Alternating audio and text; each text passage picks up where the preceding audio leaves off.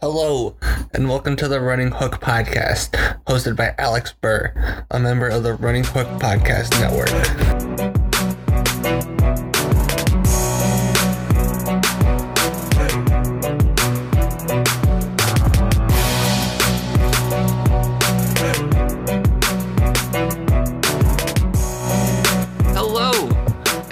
To another edition of the Running Hook podcast. I was almost going to say Alex and Dylan Basketball Power Hour, but this isn't this isn't Dylan Hughes I have on. It's a, a, frequent guest on the Running Hook. I'd say frequent. This is like your second time on in like the last at least the last month. It might have been sooner than that. I have no memory at this point. Um, but it's Caleb Lynn, host of the Linsanity podcast on this very network. Caleb, how are we doing today, man?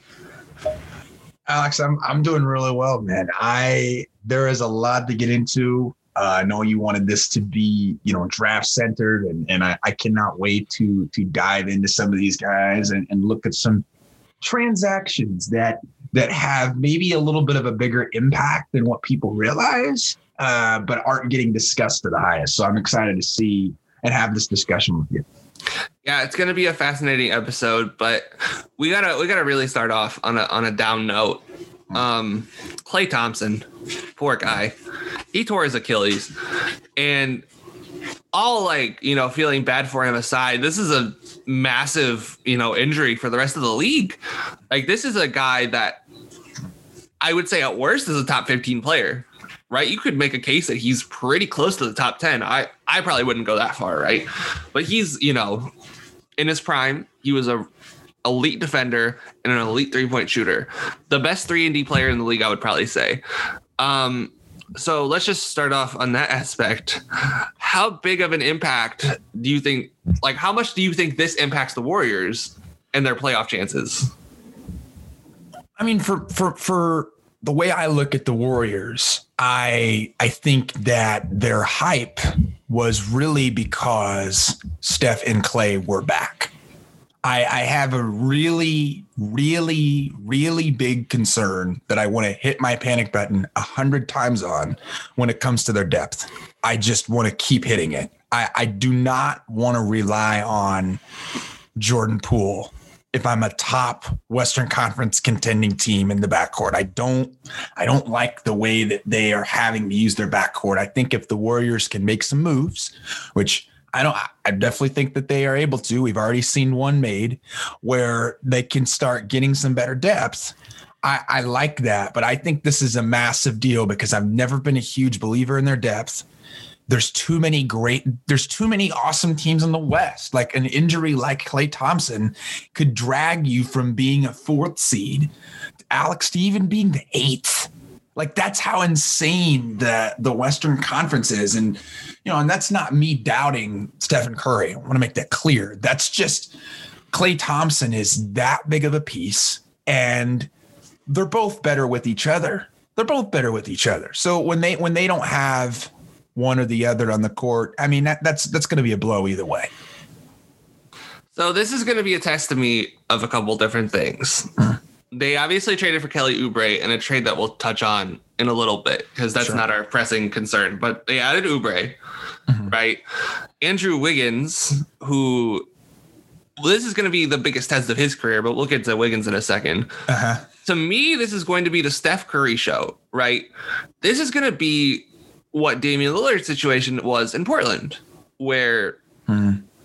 Damian Lillard is the prime, like in this scenario, Steph is Dame and Andrew Wiggins is CJ with no disrespect meant to CJ, right? Because I know CJ is obvious. I'd rather have CJ a thousand times over a thousand over Wiggins. Yeah. But we're going to see what Steph Curry is going to be like, where he has to take all the offensive load on his shoulders. He hasn't had to do that since 2016. Been a while. And yeah, he's older now. I mean, he was always an older player. He came out of Davidson sure. after three years. Yeah. So we're going to see how he can handle himself, right? And how he can perform in that regard. But he is just going to be this is going to be an interesting test of the Warriors. I think you're right. This does push them out of any possibility of a top four seed, unless Steph absolutely goes supernova, which is always a possibility. Seeing he is, it definitely as is as yeah. he's a top five player in the league. But right.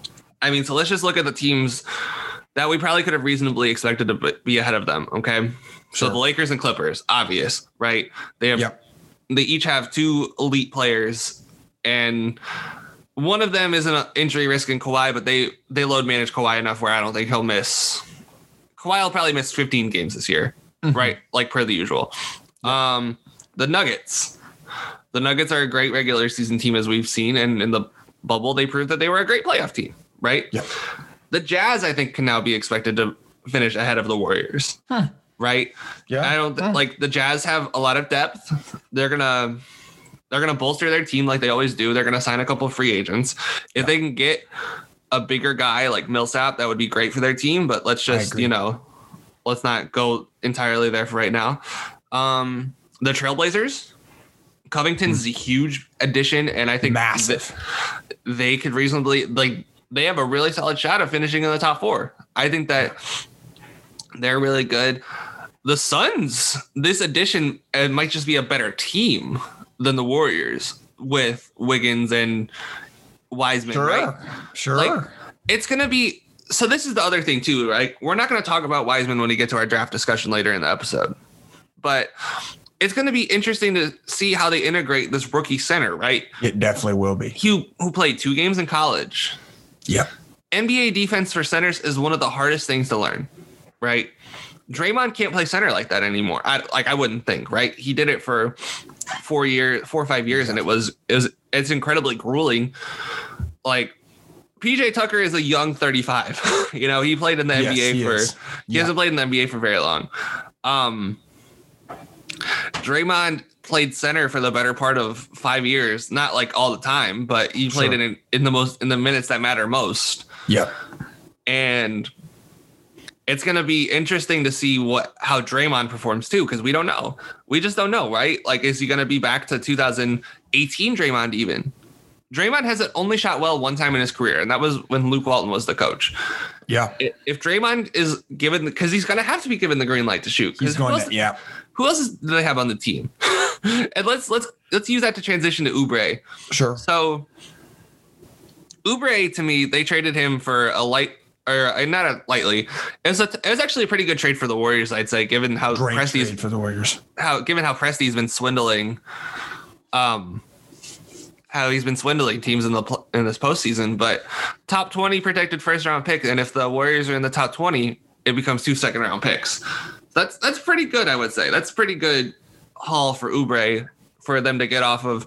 Basically, Oklahoma City's getting a free fifteen million off their books. So, how do you see Oubre fitting in with this Warriors team? You, Alex, I, I just think he is a player that has gone because of the bubble has just gone from very uh oh he's a really good player you don't know about to he's like criminally underrated alex he, he's you know because we, we saw phoenix you know obviously do their thing without him in the bubble and then now i mean you're getting a guy alex who is extremely young a promising defender with great length he can shoot effectively he, he can drive and um you know, I also like the fact he's left-handed. I think that's kind of cool, and he's he's got this ability. to- yeah, he he's got this. Um, he's got a swag to him that I like. I think the Warriors need some of that. Like, you, not saying that you know they, they they always have a culture and mentality, but you know when you don't have Thompson, especially like you still have to prove like yo, you know, we're effing back, baby. You know, like Curry and and and Green are going to do that, but Kelly Oubre is going to help that cause. That's a guy who plays confident, who uh, likes to keep the ego of the team in confidence. And I mean, Alex, I really don't understand why OKC moved off of Kelly Oubre. I don't either. He's, he's 20. He's so young. Like that's a part of your rebuilding. That's a part. That's a guy that you can move forward with. Um, I just thought this was a really good move by by Golden State to take advantage of a team who's desperate. I'll be honest, who's desperate for draft picks because the problem that I have for the Thunder is you have 18 draft picks that I guarantee you you're not picking any of them and you're going to suck for the next 3 or 4 years. So what are you doing? What are, what are you doing? You have 18 draft picks and you you're not going to use them all. And I think that's a legitimate uh, problem that I don't think people are talking about. People can talk about the fact that uh, they're oh, they're they're rebuilding and they're uh, trying to get younger. But but Alex, I mean, there's a difference in how many picks you can have, right? And if Right. you're not trying to, um, you know, that number I think should be a little bit decreased from 18. And I would say, you know, they probably have a little bit more moves to make. I will eas- I could easily see them, you know, navigate the trade value on Steven Adams or somebody like that. Uh, if if values, you know, deals are available. So I, I like this deal for the Warriors, and I honestly I'm just confused about it from the Thunder perspective. Yeah, I so the appeal for picks is obviously this is a value that we can like, you know, we can do our own scouting, we can do whatever, whatever, right? Sure. That's the that's the value of picks, but where it fails in practice is that like the draft is a total crapshoot when it comes down to it, right? That's exactly right. Like so the Brooklyn picks, right? yep. So let's just look at all four of those Brooklyn picks. So the first one was Terry Rozier. The second one was Jaylen Brown. The hmm. third one was Jayson Tatum. The fourth one was Collin Sexton. Varying range of effectiveness there. I, if I was going to rank them one, two, three, four, it'd be Tatum, Brown, Sexton, Rozier.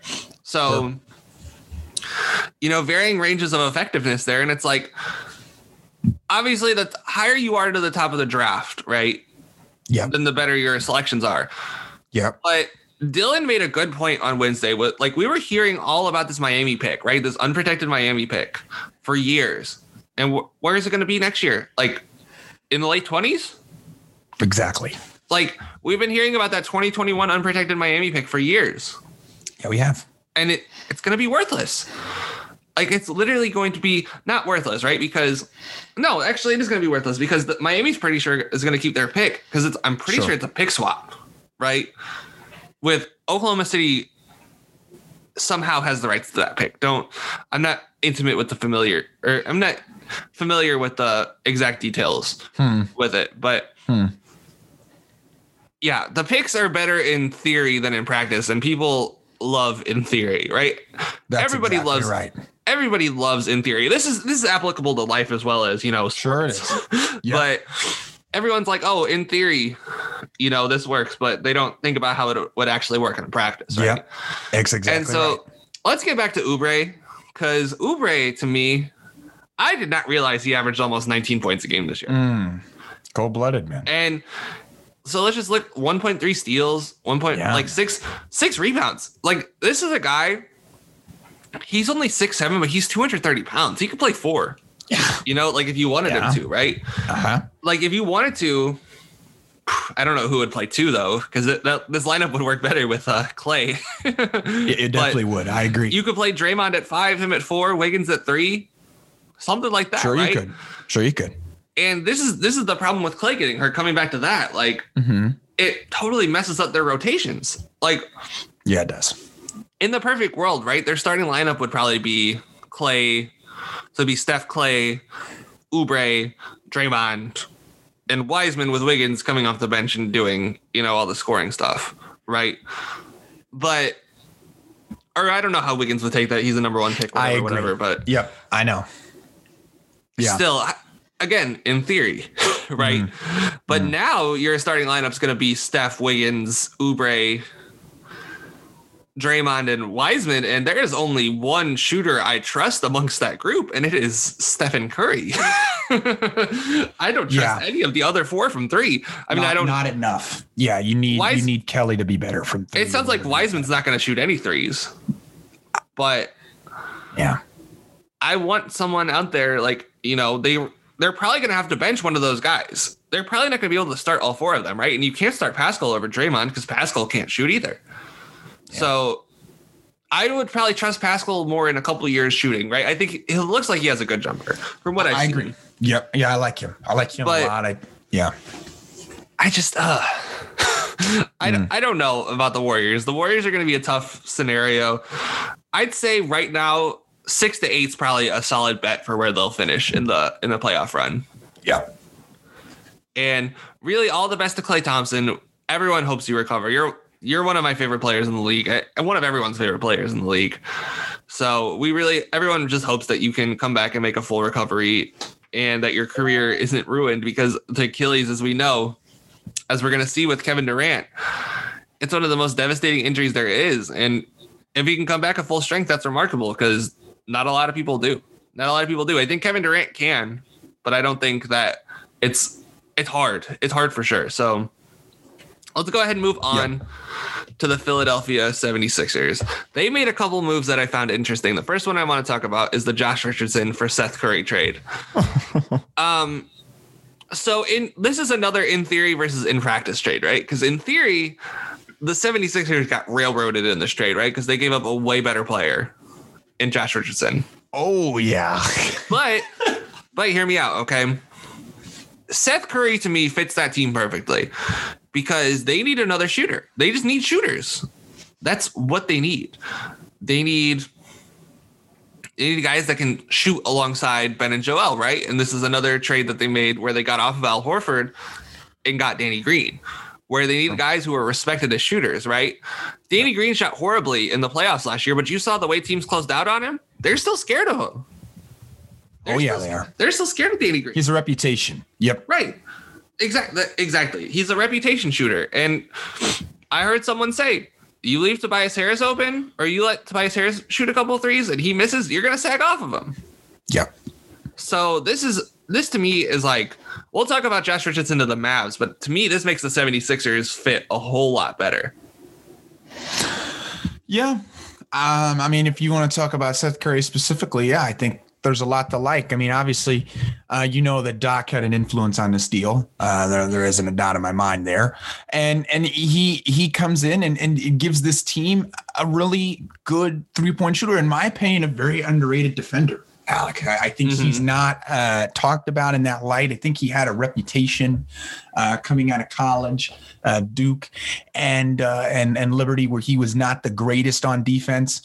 Uh, but he he's honestly really gotten better at that. Now, I'm not saying he's like a top of the top guy, but but he's definitely made it to where he's playable on that end. He's serviceable on that end, and I think with with Seth, you know, this is a guy that's going to fit in well because he is a catch and shooter at the end of the day. And, you know, when you look at how you mentioned with Ben being this ultimate creator, ultimate passer, um, I, I could see Seth Curry actually, you know, hear me out here. I could see Seth Curry being an even better Belinelli.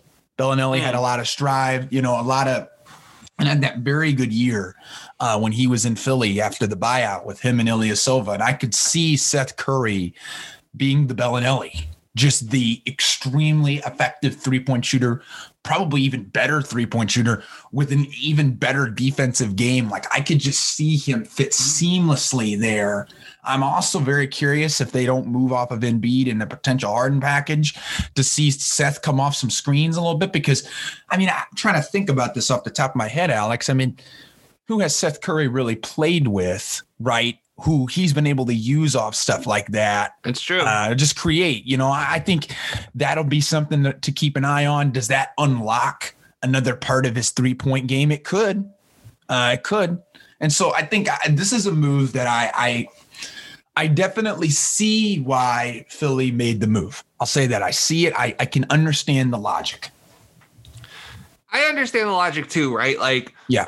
This is so something that Daryl Morey got accused of often in Houston was that he did not care for chemistry, right? He did not care Yeah. for chemistry. He only cared about putting stars together, right? That's exactly right.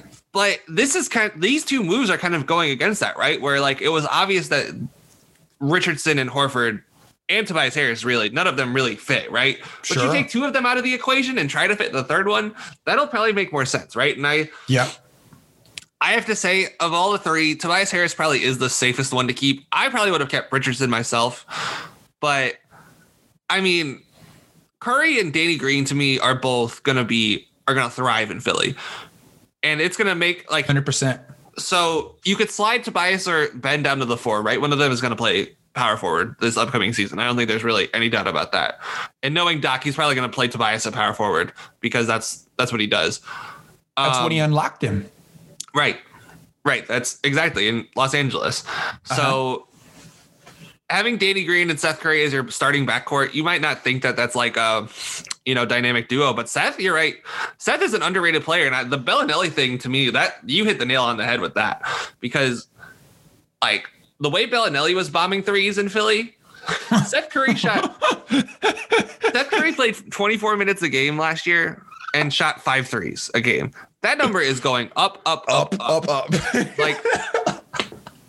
And then Danny Green's defense we were talking about this pre-show, sure. but them the Lakers losing Danny Green, I think that's going to be a, a big loss yeah. for their defense. Yeah, like that's going to be. I don't know. That's just to me is going to be a really strong loss for the for the Lakers. It, it, yeah, go ahead and it adds to Philly's incredible perimeter defense anyway with Ben Simmons, with Matisse Thybulle. Danny Green is somebody that a lot of teams would be like ecstatic to have as their potentially second or best perimeter defender. Danny Green is probably their third best perimeter defender, Alex. That is an insane third best perimeter defender. Now, right. I know Danny Green is not the exact same guy he may have been in Toronto, per se, but I mean, like you and I talked about, he has a reputation to shoot the three effectively. Nobody's disputing that. And he still has a really good defensive ceiling. And you look at the percentages, right? I'm going to yeah. go to the playoff percentages. I'm pretty sure. sure he shot 36% for three in the playoffs. It's not like he shot mind-numbingly bad. It just seemed like every time I watched him, the shot didn't go in. But yeah, that's what I thought too. This yep. year he shot 37% from three in the regular season. I'm going to go to the playoff stats, but teams had to guard him, right? When he when he shot that shot, so okay, he shot 34% from three in the playoffs, which isn't which isn't great. But the way that teams guard him, right? The way that teams guard him really he hasn't shot better than 40% since 2014 right? I don't think that's a i don't think that's a coincidence in the playoffs. Hmm.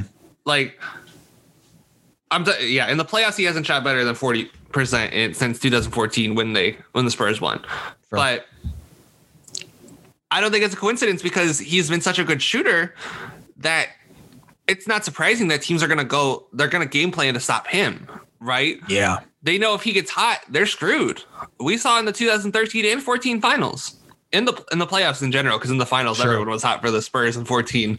But exactly. um teams when he gets hot, he is an incredibly great shooter. Yeah, he is. So going all out to stop him is going to help Ben and Joel, right? Because there's going to be a guy glued to him. There's going to be a yep. guy glued to Seth. So the spacing is going to be a lot better this year, right? And if Tobias's three point percentage will probably jump back to what a regular year for him would be. I would hope, yeah. So if you can just run the team better, and if you can get Ben to run more pick and rolls, which seems to be one of the issues, yeah, then I think you're in a great place. And yeah, let's go ahead and transition off of that to Josh Richardson in Dallas because I think that's a that's a phenomenal fit right there. That's phenomenal. Like upgrading from Seth Curry to Josh Richardson. Seth Curry was great in Dallas last year. No, I don't think I, he was. Either, yeah. either of us would deny that. But having Josh Richardson as your secondary creator now instead of Tim Hardaway Jr. is going to be huge. I think that helps offset Massive. the loss of Hardaway of uh, Porzingis until he gets back. And having so okay, having the perimeter trio of Doncic, that's another team that could be better than Golden State. By the way, that we totally forgot. Hundred percent. That's another that's another team that's yep. probably going to be better than Golden State so you have Doncic, Richardson, and Hardaway Jr. Those three guys to me are going to be. I like that. That's that's a force to reckon with right there. If Hardaway Jr. plays as well as he did last year, mm-hmm. that's like that's legitimately a force to be reckoned with. So yeah, how do you like the how do you like the Josh Richardson to Dallas fit? Uh, I mean, I would love to be in the middle of that phone call when the Sixers said we wanted Seth Curry, and then Dallas probably may have just said, "Oh, well, we'd like Josh Richardson," and then the Sixers are just like, "Oh." Well, hey, we'll just give you a second round pick on top of that, like, like no big deal. I mean, if I was in the uh, if I was in the the front office that day, uh, plenty of drinks would be had after that deal because I just I think this is a ridiculous move, Alex. And the thing the thing that I think is interesting, Alex, with the Dallas thing is Philly made him a catch and shooter. And I think if you watched him play, it was not Josh Richardson's on a decline.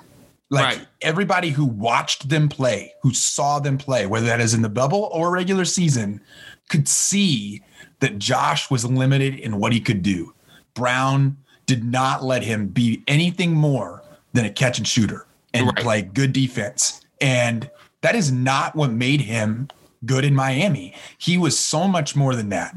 He three assists, Alex, three assists. Yeah. I mean, you know that number is going to bounce up. He had four assists, but the year before they traded him, I see those numbers going up a lot with being in Dallas because of their unselfish and great creativity that Rick Carlisle has. I think that this is a, a move that's going to unlock his skills in so many ways. And I'm excited to see Richardson play with. Now I understand that Porzingis is not coming back till like, you know, January or something, but I'm curious to see a guy like that with Richardson because, again, when you're looking at Miami, Miami's always had dive hard bigs. Philly, I don't even count Joel Embiid as three point shooters. Uh, Every guy's dive hard big. If you have a guy like Porzingis who could pick and fade, you can use the length of Richardson and some pick and rolls, and you know you have I think an underappreciated part of Tim Hardaway is everybody talks about, oh, he he can get on fire really quickly. I really like Tim Hardaway as a catch and shooter. And so this is a team in in uh, Dallas that I just think upgraded in a way that was needed because Seth Curry I would you wouldn't say Seth Curry was bad, but I have always thought they needed another guy to just help create.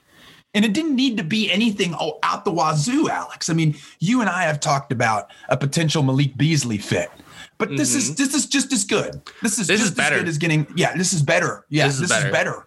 And you're to me, what a move by what a move by Dallas because he's he does have a one year deal. He is on an expiring.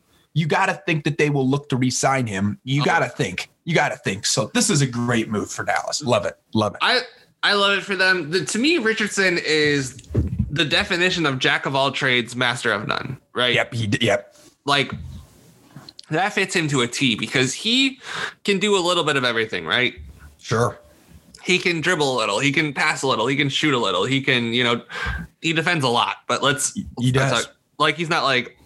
I would say last year he was pretty elite defending actually, but let's we don't have to get into that right now. And he's Sure. he's just good in every facet of the game, right? And that's something that a team like Dallas needs. They need more guys like that, right? We talked about upgrading the Justin Jackson spot, right? The fact that they kept Dorian, they have Dorian Finney Smith still. I, would say that him, that Justin Jackson spot. I talked about that with Dylan. That Oh, Justin yeah. Jackson spot is pretty upgraded. Like Yeah. like you don't need to Yeah. play Justin Jackson anymore, except in the regular season. Like that's, Yeah. Yeah. and you could slide Finney Smith down to four more and play a small ball lineup that way. There's so Sure many different can. possibilities. And Carlisle is such a great coach. Carlisle's the forgotten great coach of the league. Everyone forgets that he's He, such a he great, is. he's such a great coach. But uh, something was reminded to me. I don't remember what podcast I was listening to because they were talking about Steve Nash, but Rick Carlisle was the coach. Basically, he was basically running the team when Larry Bird was in Indiana. So hmm. do with that information what you will, right? He basically was running was running the Pacers when they made the conference finals and made the finals. So Carlisle's always been a great coach, right? And I'm curious to see how how they perform next year because I think that this could give them a real boost. Because to me, that was all they were missing. And I know you're not high on Kleber, but he to me, like having that front line, right? With I like him more. Yeah, in this deal, he he's a better player for me. Kleber, Powell, Porzingis. You just go down the front court now, and it all Mm. makes a lot more sense. Yes, it does. So I don't know what Dwight Powell's injury status is. I'll look that up real quick. But if he's back healthy, I think that this is gonna be this is gonna be fascinating fit, right? Like we'll Yeah, see. I will. We'll see what happens. Um uh I'm curious to see what happens with that, but I mean Al Horford to the Thunder, we don't really need to talk about that. we don't really need to talk about Al Al Horford to the Thunder. There's not much going on there. They're gonna try to ship him out the first chance they can. Um, let's talk about Gordon Hayward declining his option because that's that's a fascinating situation. In it's certainly a choice in this economy, right? In this NBA to decline a player option, and especially one that's over thirty million dollars. But Sure. I mean, just So, do you think that Gordon Hayward doesn't just just doesn't want to be in Boston anymore? Do you think what do you think's going on with Gordon Hayward? Well, you have to see if there's there's got to be a bigger deal, Alex. I mean, you you you don't you don't sit there and and not take this.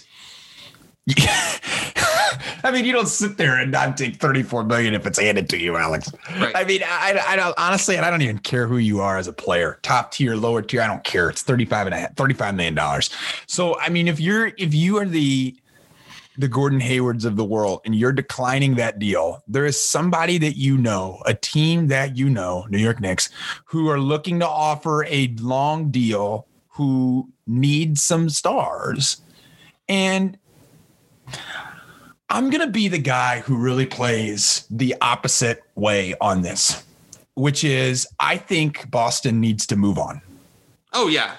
They just need to move on. This is a player that I like. I don't care. I, I, to be honest, Alex, I don't care if he signs less than 35 million. Move on. You've got you've got other things that you've got to do to rejuvenate this team. You need to figure out how to get better backup play uh, behind Kemba Walker. You need to find a way to uh, mix and match Daniel Theis's minutes and declining this deal for for Hayward uh, gives him gives the Celtics a little bit more creativity in how they can explore that depth. And I mean, I understand we've had a lot of people talk about, oh, well, uh, the Pacers want Gordon, the Pacers want Gordon, the Pacers want to trade Miles Turner and yada, yada, yada. And, you know, I think really, you know, sure, he'd be a good fit there. But I, I also really believe that, you know, just getting off the salary in general and just building the rest of their roster is going to be better. I think Hayward is going to be on a team that rots. I'm going to say he's on Knicks. Uh, I maybe I'm not as crazy on the spit as everybody else is, but hearing a lot about Atlanta, Alex, I'd be curious to see what you think there. I'm definitely not as crazy on that. Uh, I, I think there's a couple teams that are sitting there in the market for him that I just am like, just go to the Knicks if you want money because the Knicks just need truck rating. So I'd be my only logic in terms of team fit and money because you know that there's something long term out there. He's, he's not declining 35 for no reason. I, I would agree, but also I don't know where he's going to get the money from. He hasn't looked like 2017 Gordon Hayward, right? Sure. Deserved every ounce of a max contract. Yeah, he did. And this is this is again, it's it bears repeating that this is not this is not Gordon's fault. But the second he, you know, broke his ankle, that he yeah. just hasn't been as good. Yeah. And he hasn't been that great since since he you know uh-huh. that injury uh-huh. happened and yep. he like at best he's been a top 75 player i yep, would say exactly yeah like he his place in boston's pecking order was where it deserved to be right it was fourth he deserved to be fourth he deserved to be behind T- Jayson. He deserved to be behind Kemba. He deserved to be behind Jaylen. I mean, over Marcus, obviously, but he's so if he has the promise to be a first option, right? You don't be an all star like that and be as good as Gordon Hayward was if you don't want to be the first option. I think the Knicks makes too much sense, right? Sure.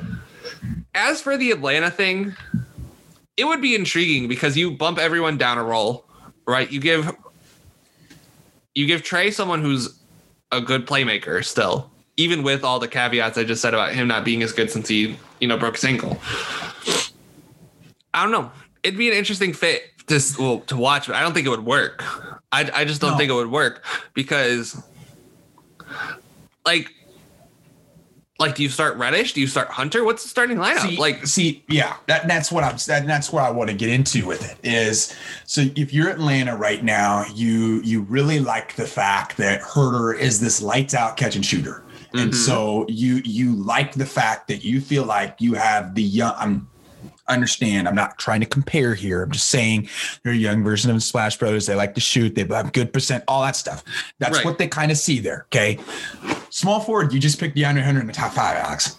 So and you're telling me that you're, yeah, and so you're telling me that you're going to move off of a top five small forward, a guy they picked in the lottery just this last year for a guy which you and I just talked about, who's not insane in terms of a player, you could honestly make an argument he's not even an upgrade over DeAndre Hunter or Cam Oh, he, because he is definitely an up. uh, He's But- but- an upgrade. let me well let me just play devil's advocate in this sense, Alex. If I'm the Atlanta Hawks and I have this huge cap money, am I just using my money to just use money on signing Hayward when I have a top five pick and a top? You know, what I mean? That's all I'm saying, Alex. Because I I, don't know if that's the right uh, logic to use the money uh, to sign a guy like Hayward when I have two promising young players that just need more time. Yeah, I would agree with that, right? Because I think Reddish has one of the most scintillating potentials in the last year's draft. Yeah, I agree. Like I would say it's probably like him, Ja, and uh, okay, Ja and Zion are obviously on a different level, but Reddish and Sure. Herro to me are on the same level, like in terms of enticing potential. Yeah, Like, yeah. and that's saying something because Herro showed out in the playoffs, and obviously we haven't seen Reddish in months, but Right. Reddish to me, like the way he already defended as a rookie, right? Yeah. Like, okay, you know more about the draft than I do, and we'll talk about last year's draft real quick. Did Reddish Uh-huh. defend like this at Duke?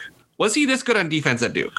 I think he was a good defender at Duke, but you know, I think the big thing is I think he knew that in the NBA his strength was going to be athleticism and transition, which defense is a way that you can show your athleticism and transition. And then so I think Reddish took his defense up to another level when he got to the NBA. And if he keeps playing defense like that, then he's going to be a valuable player for years to come, Very especially if he can if he can develop any kind of offense, right? Very much so. So you got to take that, and then I see. Okay, this is where the Hayward thing is interesting because you you could go seventy five different ways with Hayward, right? He's since he's opted out, he's easily the best player on, in the free agent class.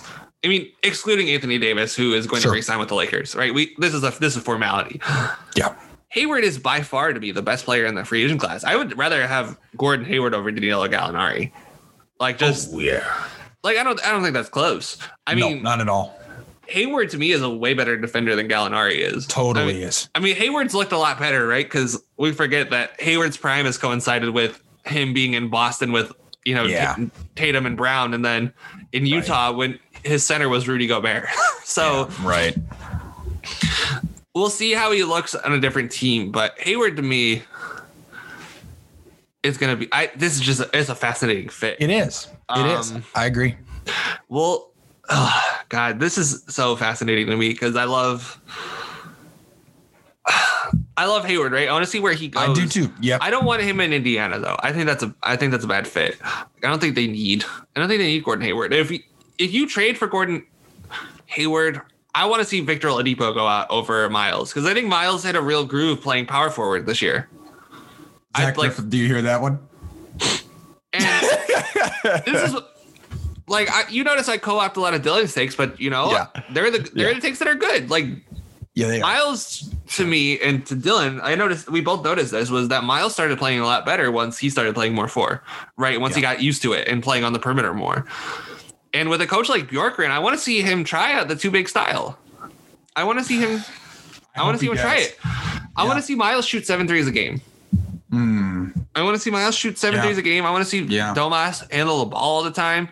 Good point. Like I wish the I wish the Pacers hired Chris Finch because he's the guy that's you know unleashed Jokic right and did all that stuff. But sure. I don't think Bjorkgren was a bad hire, right? If Nurse trusts him, then who Yeah, am I not to yeah. trust him? Exactly. Um, yeah, the Hayward situation is going to be fascinating because the Knicks probably seem like the logical destination, and to me, that's a giant waste of thirty million a year.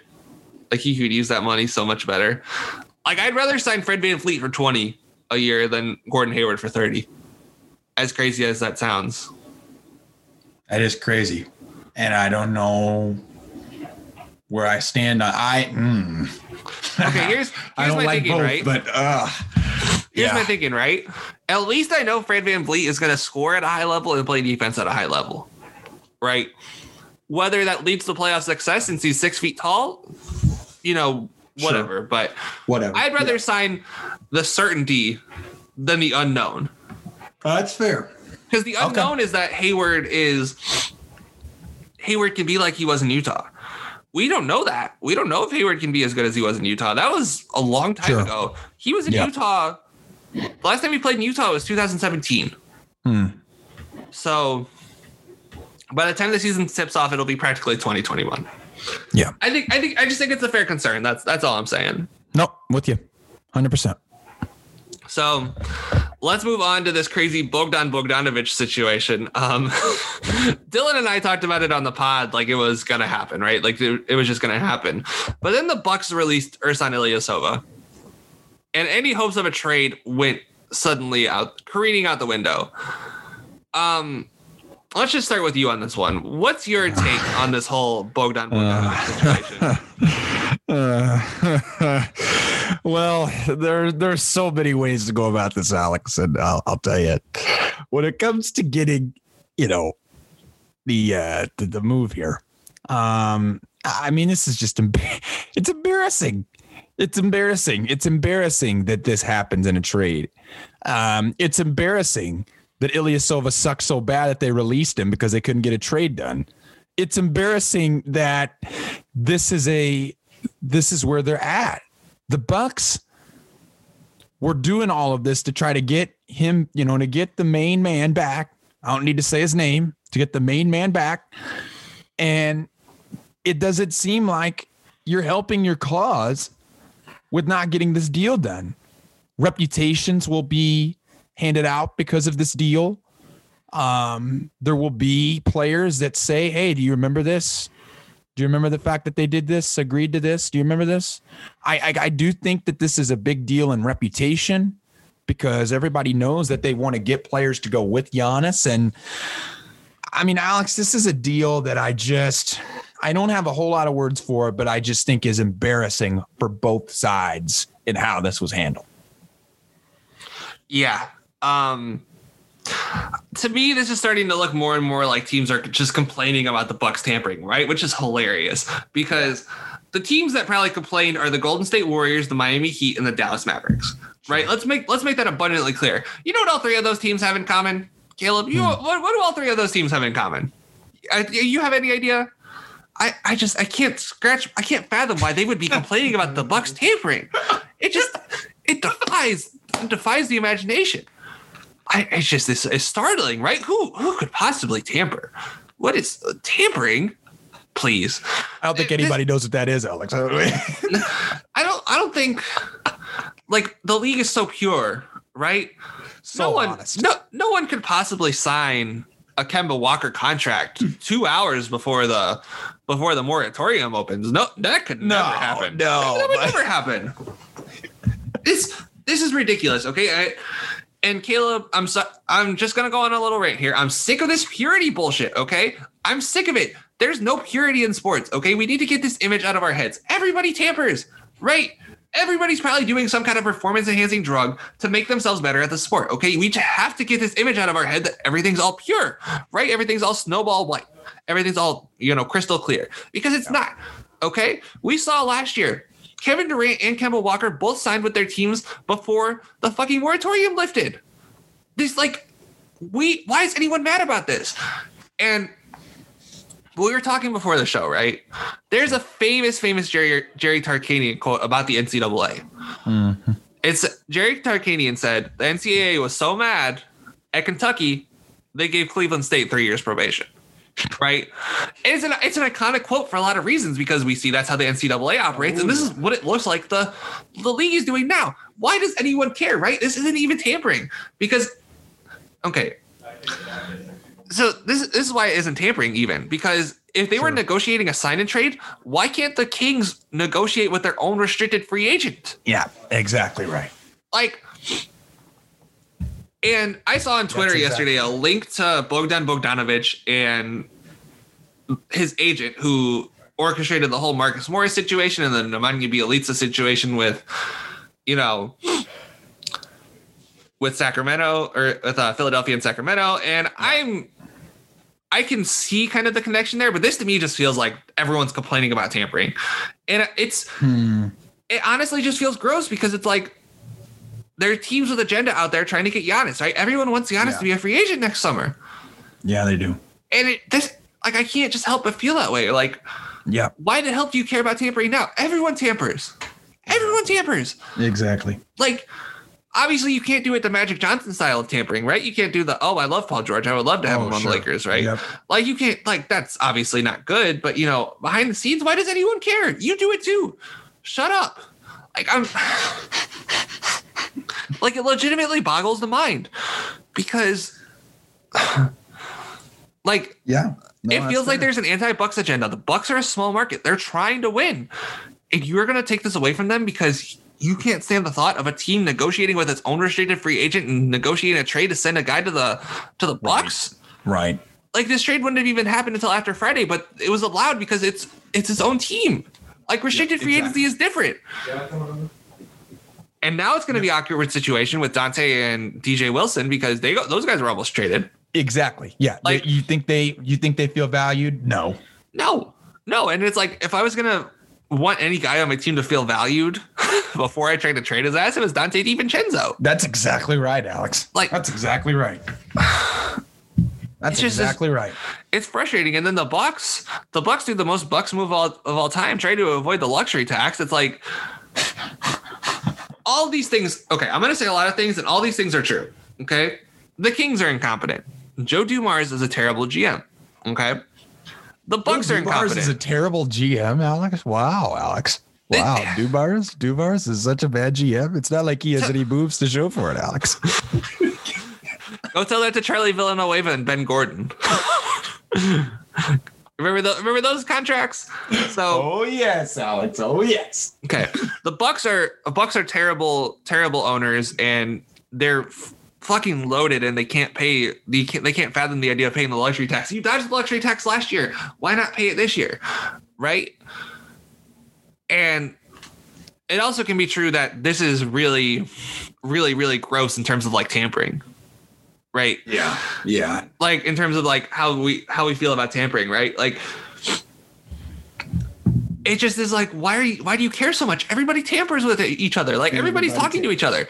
There have probably been deals that have been negotiated upon for months that are going to be announced at six o'clock today, right? Like, like do you are, do you mean to tell me, Caleb, that teams just all up like Timofey Mozgov just happened to call it the Lakers up at 12 o'clock and be like, here you go, sign me to a contract, right? You mean to tell me that? Like, you mean to tell me they call, they followed the rules? Right. Right. It just it is infuriating because it shouldn't even be a big deal because of the Kings, but I the Bucks, right? For some reason, Adam Silver fined him about Giannis. Yeah. talking about their own guy wanting to sign a contract extension. Why the hell are you doing that? If the Lakers, if the Pelicans did that with Anthony Davis, are they going to get fined?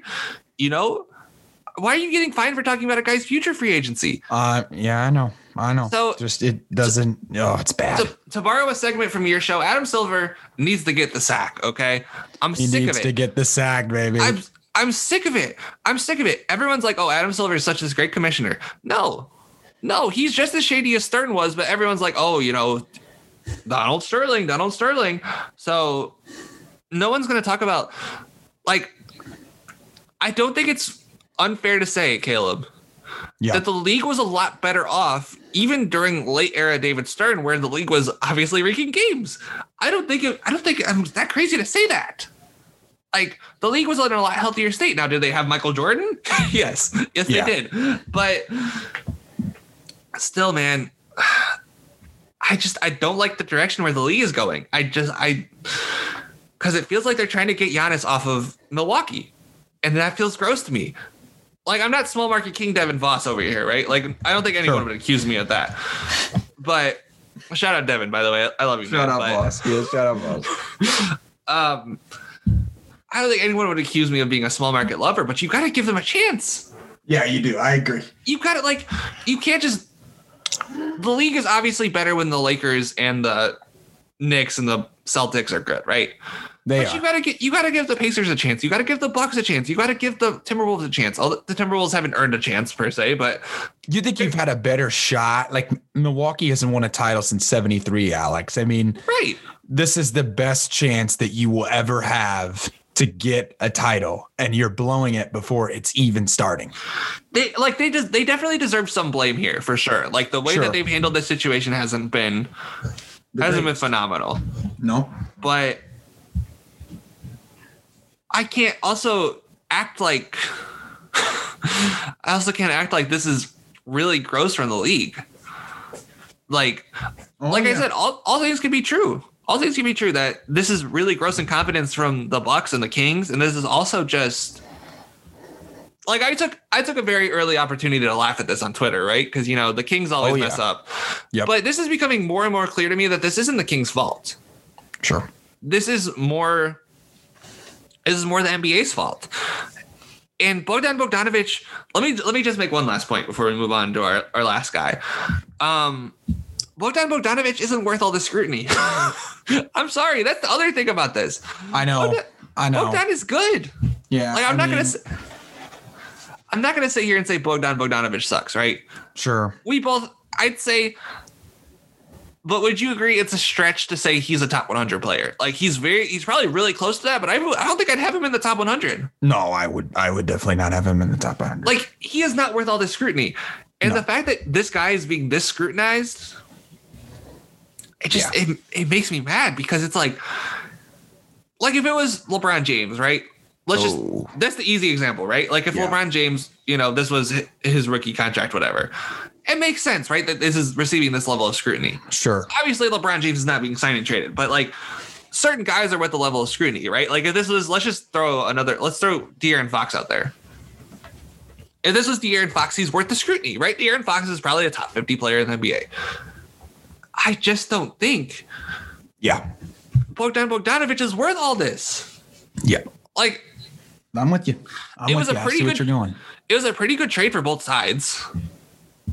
Like the Kings would save some money with Ersan Ilyasova. They'd have a nice young wing that they could maybe do stuff with, and Donte, right? Try some stuff out with him. I just Bogdan Bogdanovic is not worth all this scrutiny, and I it just makes me mad because it, he's just not worth the scrutiny. He's just not worth the scrutiny. But let's move on to, to Ricky Yeah. Rubio. Um, the the Timberwolves traded him, traded for him from Oklahoma City. They saved him from the train wreck that was Oklahoma City for James Johnson and a couple first round picks.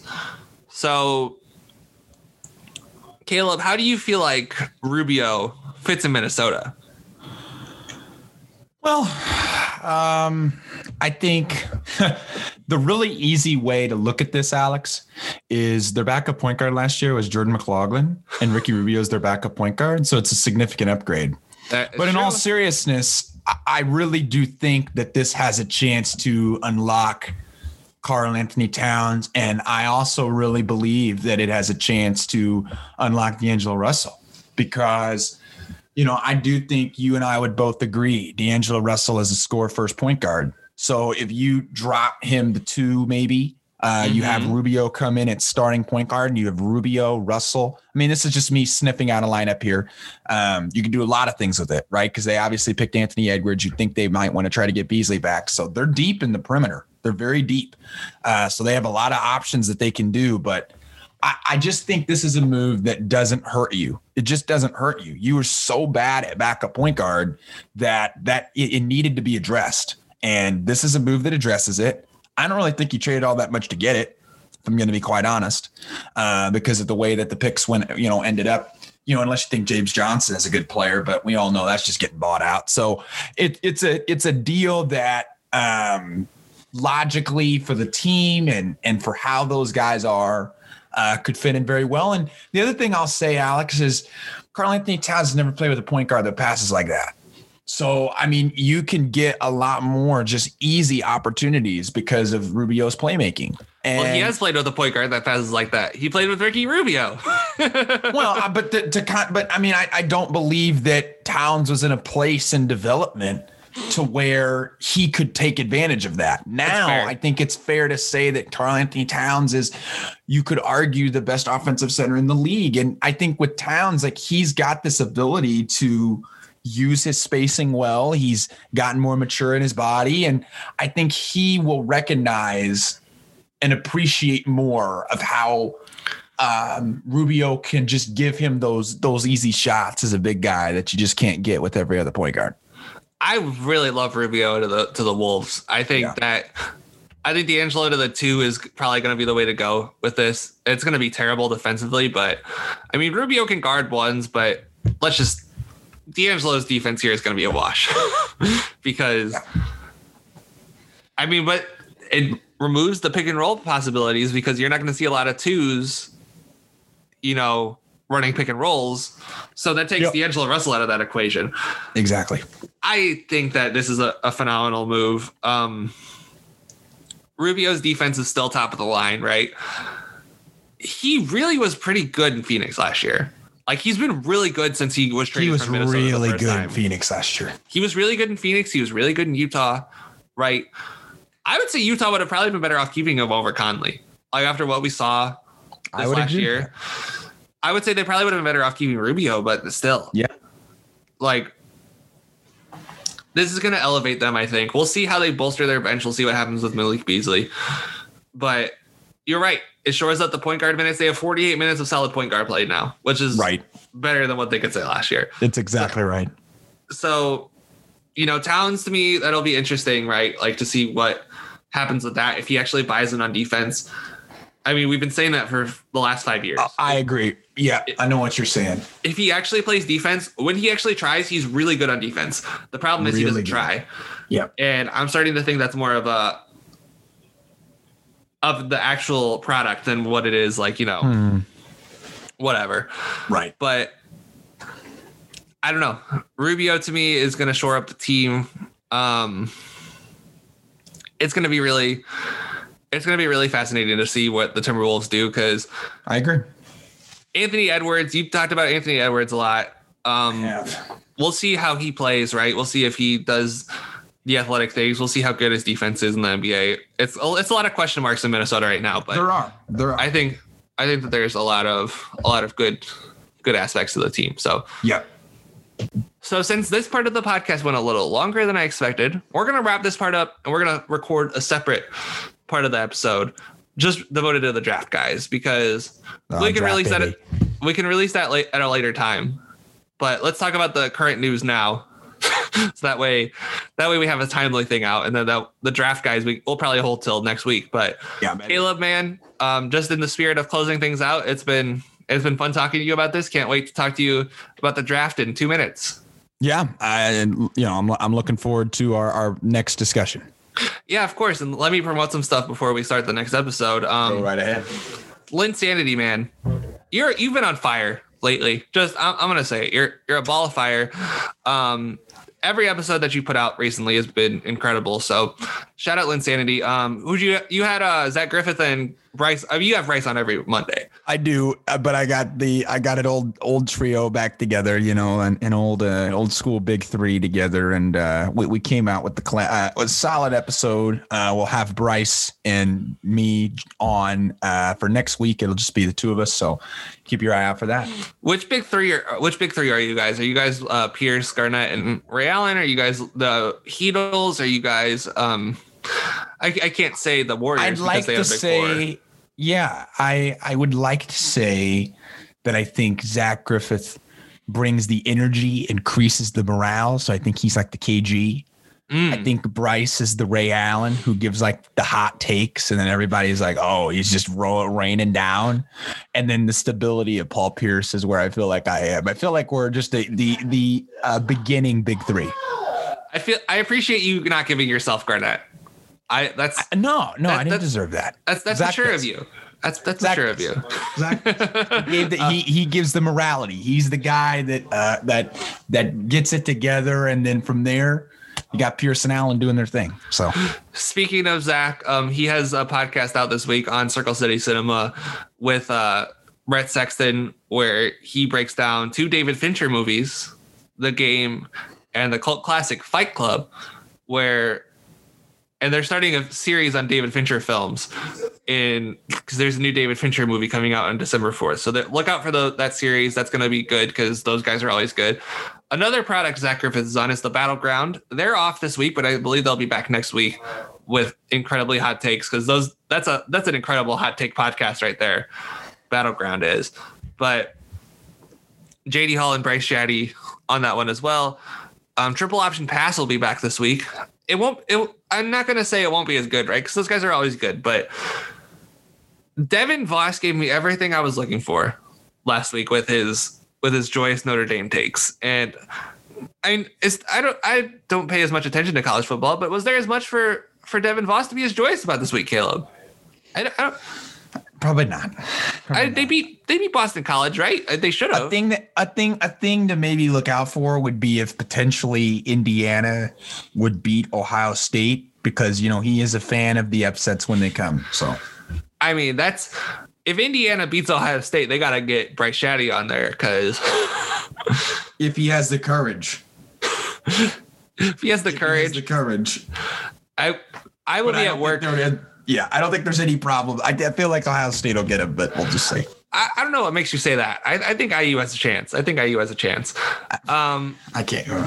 Can't go. let's see. I promoted everything. Um, before we go, I want to get a football take out of you.